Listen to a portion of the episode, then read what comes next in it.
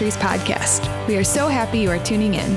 On this episode, Pastor Tony gives us a message on abiding in Christ from John 5, which was given at our annual fall retreat. Welcome to one of my favorite weekends of the whole school year.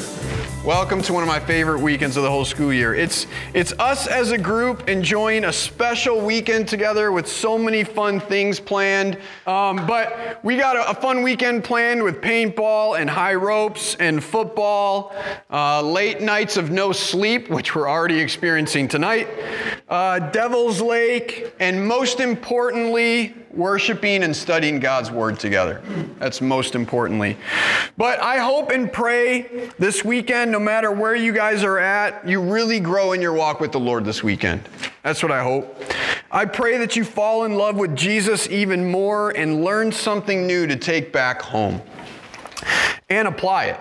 And apply it. So, where are we going this weekend? Where are we going this weekend? This weekend, our theme is called Abide. This weekend, our theme is called Abide. And the theme really is looking at and growing in what it means to abide. And not only what does it mean to abide, but what does it mean to abide in Jesus Christ? And what comes as a result of abiding in Jesus Christ?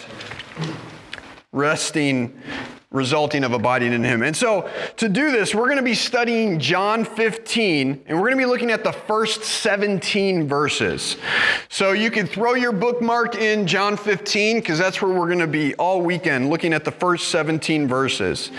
For some of you, these verses may be familiar, but I believe these passages will test us. They will sharpen us, they will convict us, and show us just how much we, as followers of Jesus Christ, need constantly Jesus Christ every moment of our days.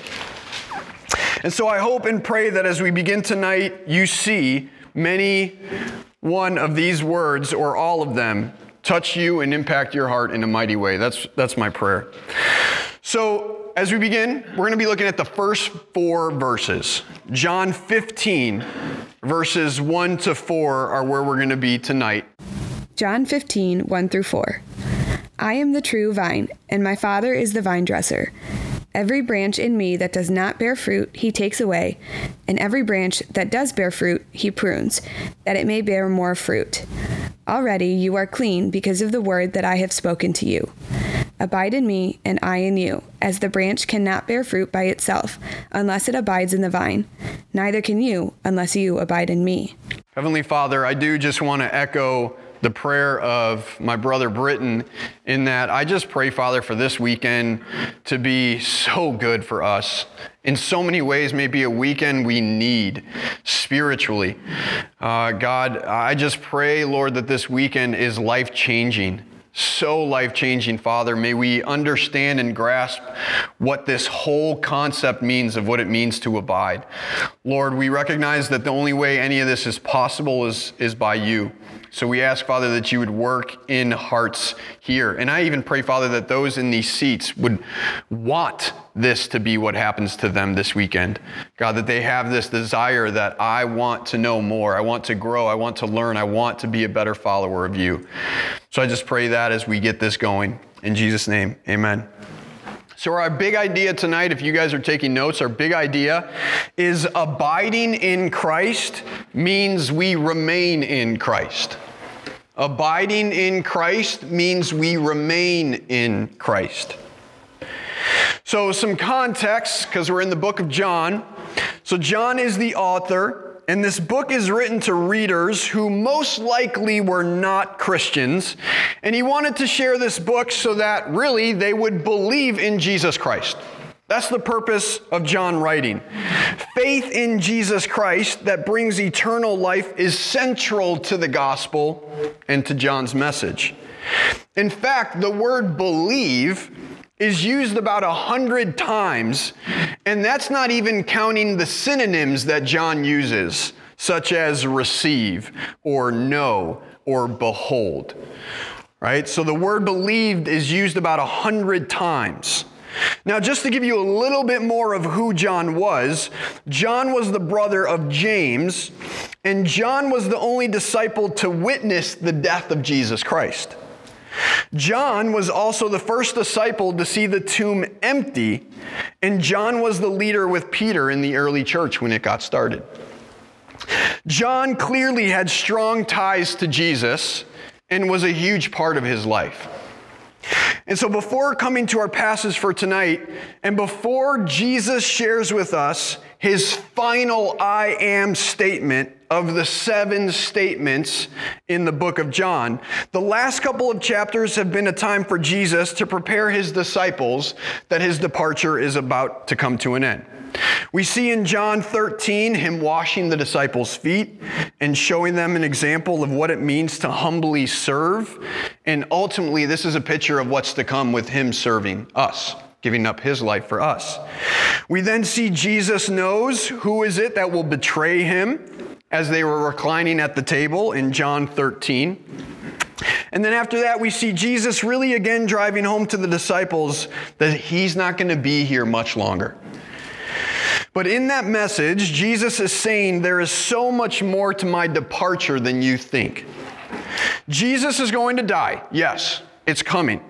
But he's also going to rise and ascend from the grave. And to those who believe in his death and resurrection, you're going to come to find this, as Jesus says I am the way and the truth and the life.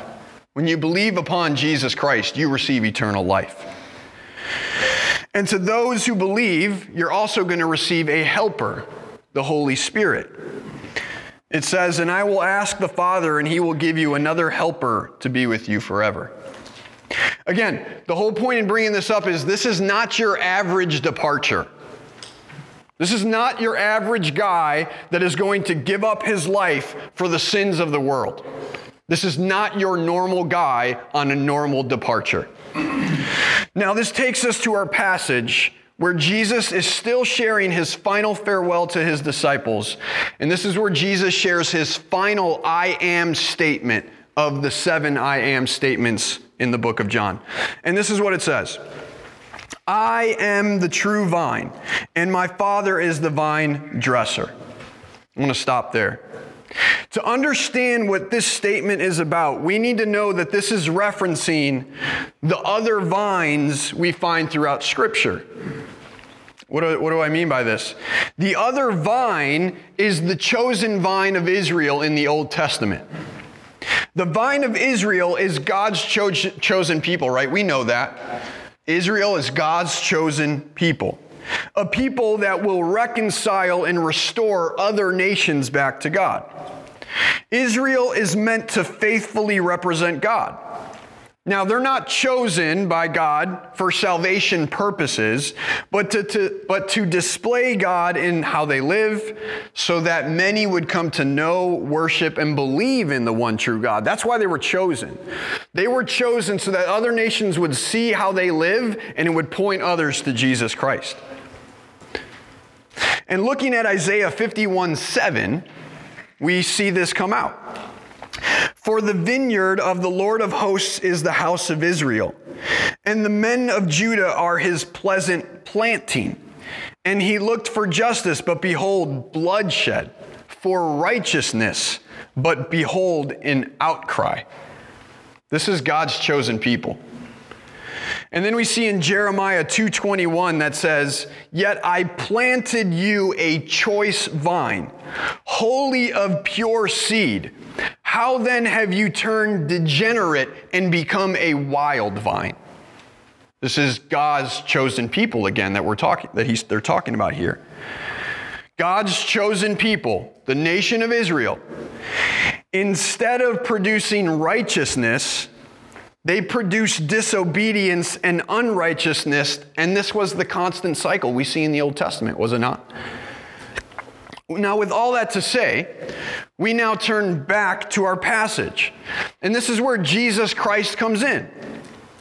We tried with the nation of Israel, and that did not go so well. So I'm going, God, I'm going to send the true one the true vine, Jesus Christ, the one that is going to fulfill what God had intended from the very beginning. A vine that is actually going to point others to know, to worship, and to believe in the one true God.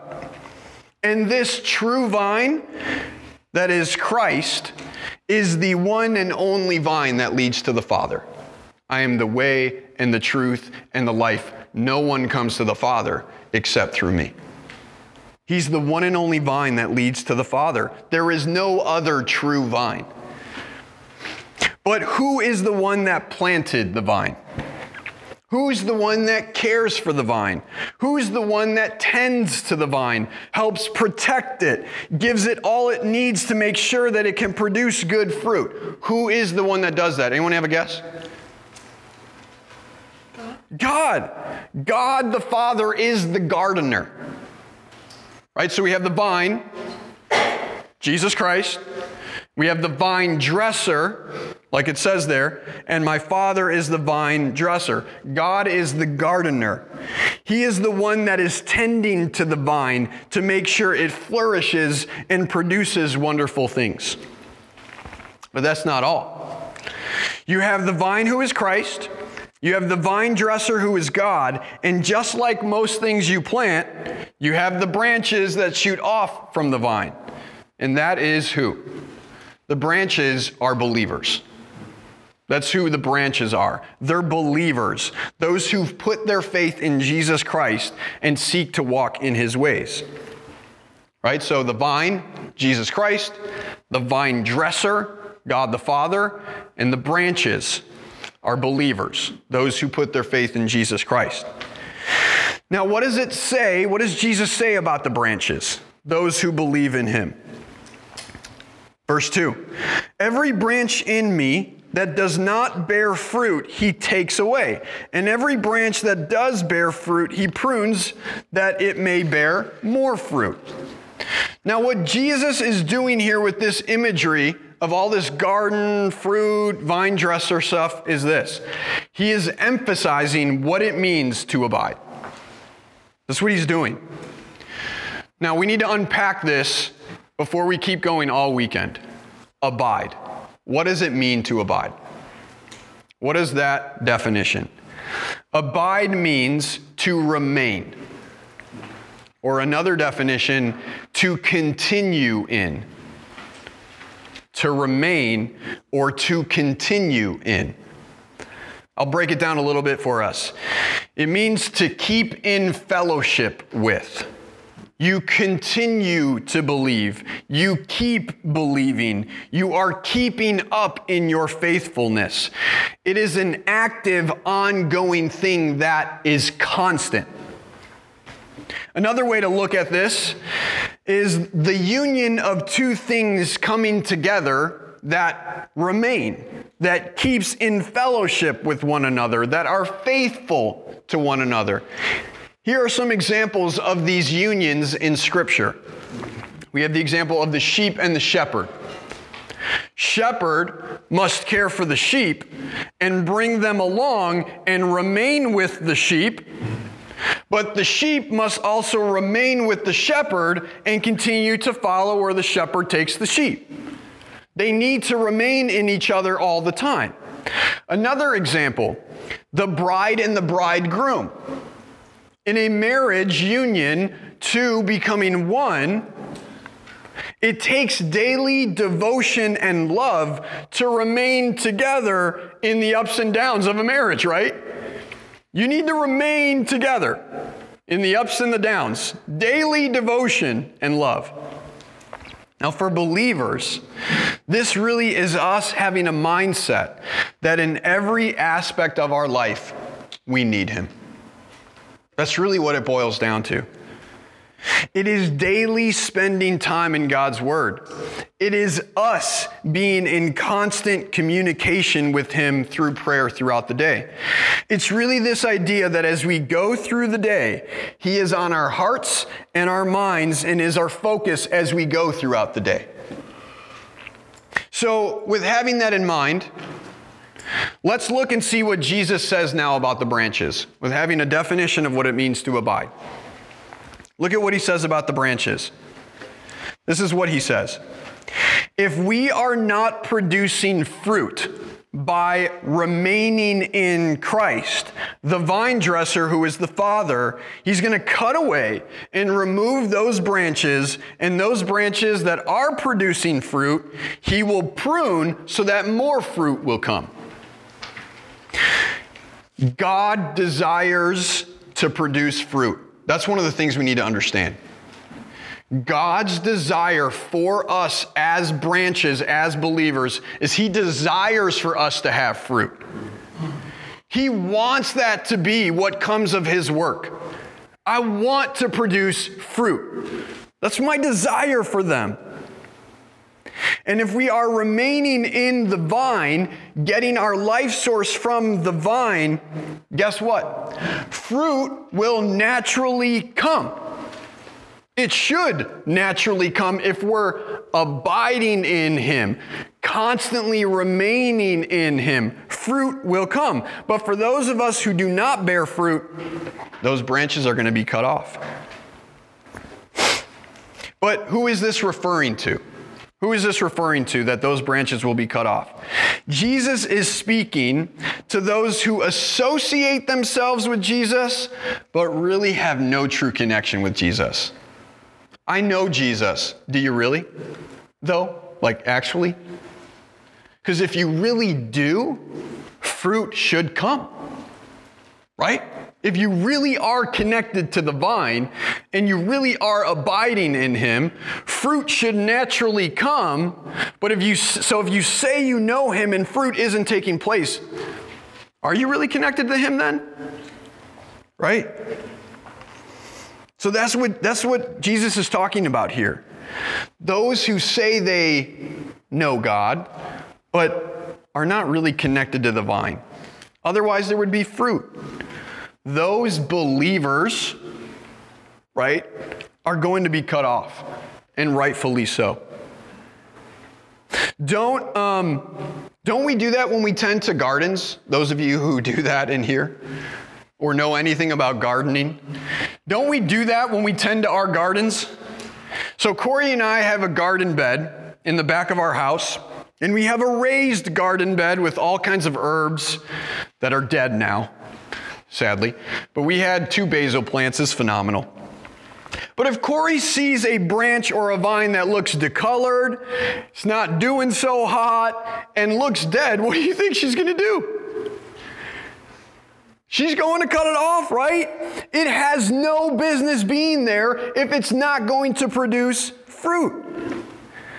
Well, it's the same thing with God as the vine dresser and Jesus being the vine. If we, as the branches, just associate ourselves with Christ and are not producing fruit, well, it has no business belonging there. It's not doing what it's meant to do. But, Pastor Tony, how can you say that? How can you say fruit must come or has to come? That's pretty, that's pretty harsh. That's rude, Pastor Tony. Here's why I could say it, and here's why what I, I would say John would say, and what Jesus is saying. A true branch, one that genuinely is connected to the true vine, one that is united, will always produce fruit. It's always going to produce fruit. It will. It has to. It must if it's connected to the vine. A plant is designed and meant to produce what it's meant to produce. It can't do anything else but produce what it's supposed to produce. Tomato seeds, when you plant it, make what? Tomatoes, right? Carrot seeds produce carrots, not jalapenos. Right? Like it produces what it's meant to produce. If believers are abiding to the vine that is Christ, Christ like fruit is going to come. It has to. It's what's supposed to happen. But with that comes another aspect that we need to talk about. It's this aspect of pruning. We need to talk about this aspect of pruning. See, the pruning is important because it seeks to help weak branches become strong by cutting and shaping things off that need to be addressed.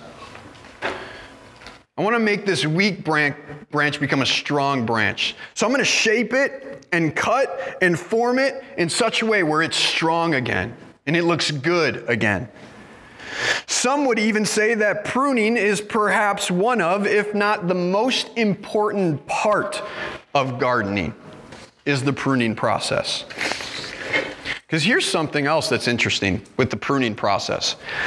The one pruning better be very skilled at doing it. Because if not, they can ruin the whole process if they're not talented and careful with how they're pruning. They better be good at how, how at their at their skill with pruning. The pruning process at some vineyards invests two to three years of their time so that they can make sure that they know exactly where to cut and how much to cut, and to even make sure that they cut at just the right angle so that it doesn't ruin anything else or break anything else. See, the pruning process this is what I want you to hear. The pruning process could very well be where many of you come into this weekend at. You're being pruned right now. And it could be that God has been working on you for years with stuff, with specific things shaping you and molding you and waiting at just the right time to show you things, to lead you through some difficult things, and maybe He's waiting at just the right time to make that cut to get rid of things. But that might take time. That might take months. That might take years of that pruning process. And maybe that is where some of you come into this weekend feeling. Because I'll be the first to say that the pruning process is not easy. It can hurt, it can be painful at times. No doubt, knowing that God has a plan that I cannot see and that I know that I can trust Him in what He's doing without question gives me hope and gives me peace. But that doesn't mean that pruning won't hurt or that it won't be hard. Pruning can hurt. But I'll say this with God being the vine dresser, there is not a moment that goes by that God doesn't know what He is doing with His children. Did you, did you catch that?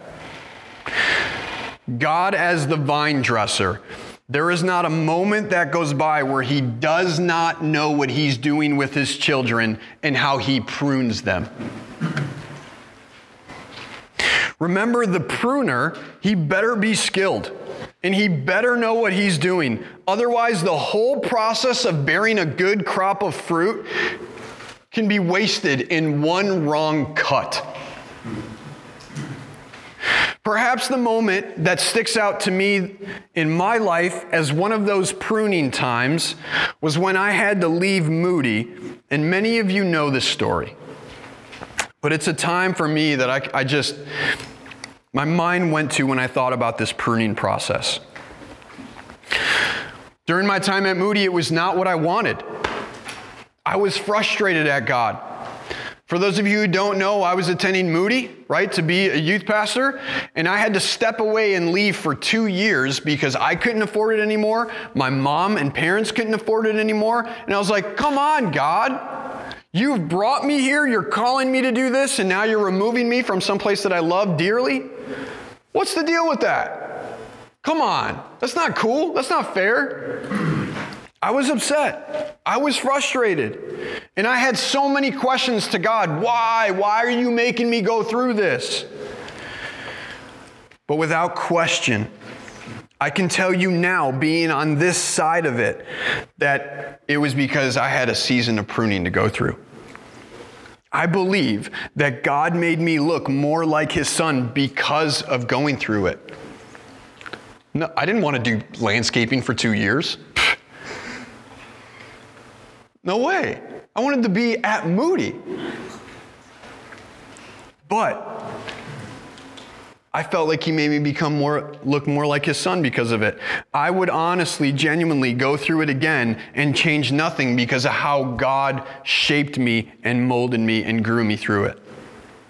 And I believe it prepared me for what was next and was part of God helping me be able to say, I'm doing this so that you can bear even more fruit. Even more. And so maybe again, that is you coming into this weekend. You are being pruned. And what this passage says to you is this God is pruning you because he loves you and wants to see you bear even more fruit. He doesn't want to just help you to get through whatever it is you're going through right now. The pruning process happens so that you can bear even more fruit. That's crazy. And here's something that I find comforting. Check this out. Check this out. I have never thought about this before until studying for this weekend. This blew my mind. When God is pruning you, He is nearer to you than you think. It shows that He is closely tending to you very specifically and is closer to you than you think in the pruning process. Because think about it when a gardener prunes, they're right up there, right? They're right up to that branch. They're as close as possible to that fruit because they want to make sure they make that cut right where it needs to. Right? You get up right near that fruit, that plant. Never thought about that before in the pruning process, that God is nearer than you think during that process. Never thought about that before, and may that be a comfort for you tonight. But also, I want to say this with the pruning process it's not just to get rid of the bad to replace it with the good, which is what I think sometimes we think. I'm being pruned because God is replacing bad, something bad, with something good. That can be the case, but it also can be getting rid of the good because something even better is coming. And it may not be that you feel better in what's next, but that's how God is going to use this for the better. I want to give you two examples, and then we're going to close it out here. Maybe it's a job for an even better job. And not just financially or hours wise and whatnot, but maybe you go from this job to this job because you're going to have more opportunities to be a light for Him at that place, to have gospel opportunities. Or it could be a school that you loved so much and you had to transfer to another school that you didn't want to be at. But maybe it's for the better for you so that you can be a light there. So, with everything tonight as we close, these verses are constantly pointing us to the theme of the weekend. It's all about abiding. And as we unpack it more this weekend, we're just going to see just how important this is for us as believers. I mean, in the first 11 verses of first of John 15, he uses the word abide 11 times. Don't you think that's important if he uses that word 11 times in 11 verses? So this weekend we will seek to answer these questions. What does it mean to abide, which we did a little bit tonight, but we'll flush some more out. How can we tell when we're abiding in Christ? And what does it look like to abide in Christ? This weekend is really about strengthening our need for Christ in our everyday life. And for those who have never believed in Jesus, maybe this is a weekend where you do that for the first time. This weekend is about learning to bear fruit in our lives. And one big thing that we're going to see is that while the relationship between the branch and the vine is natural, the relationship between us and Christ is one that needs to be cultivated in the Christian life. The abiding in the vine is not automatic for us as fleshly human beings. You know that? The abiding in the vine is not automatic as fleshly human beings. It needs to be cultivated within us. There would be no need for the word abide if it was always automatic for us that we chose Jesus every second of the day of every moment of our lives. We would need to not even read this if we were already doing that perfectly. So it's not automatic. Our proper place as the branch is to always be connected to the vine, our source of life, nourishment, strength, and growth. So, this is what I'll say the simple truth that Jesus gives us. Verse 4 Fruit only comes because it is abiding in the vine.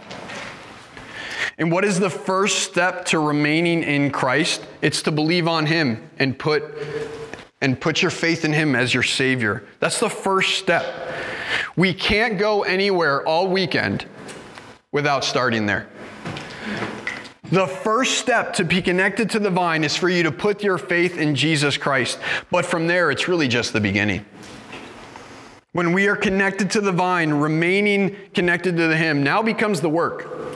Now the challenge starts for us to cultivate this sort of lifestyle.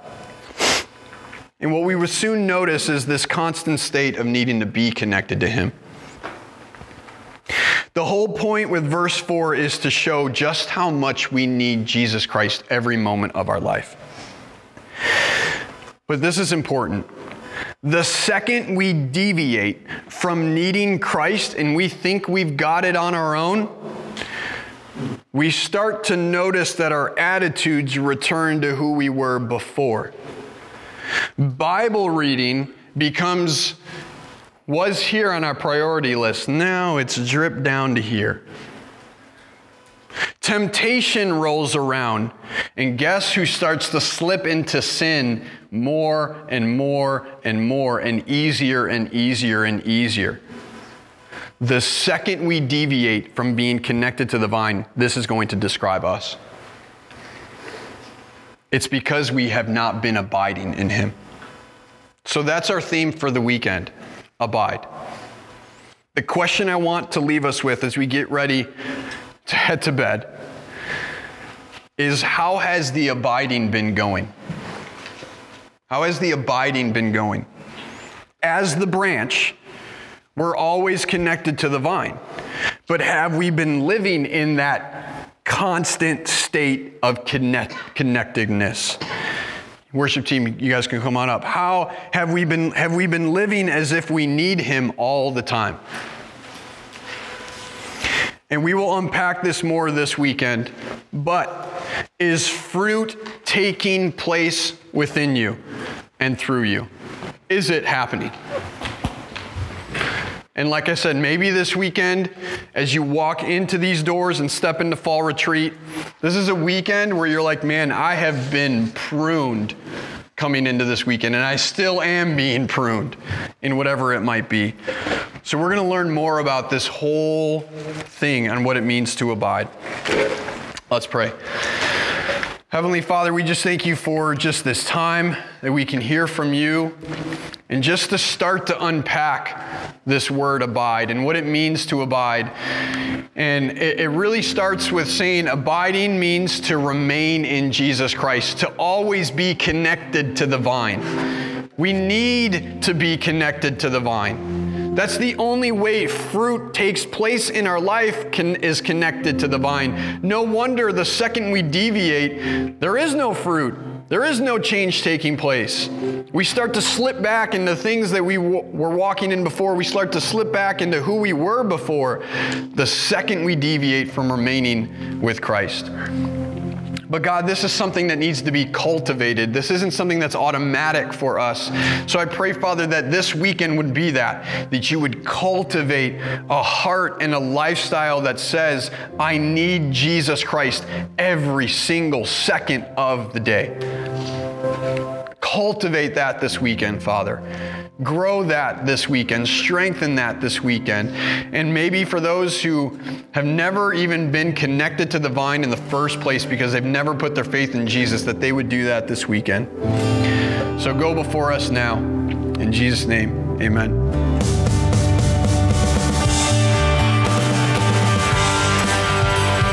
Thank you for tuning in to the Maywood Student Ministries podcast.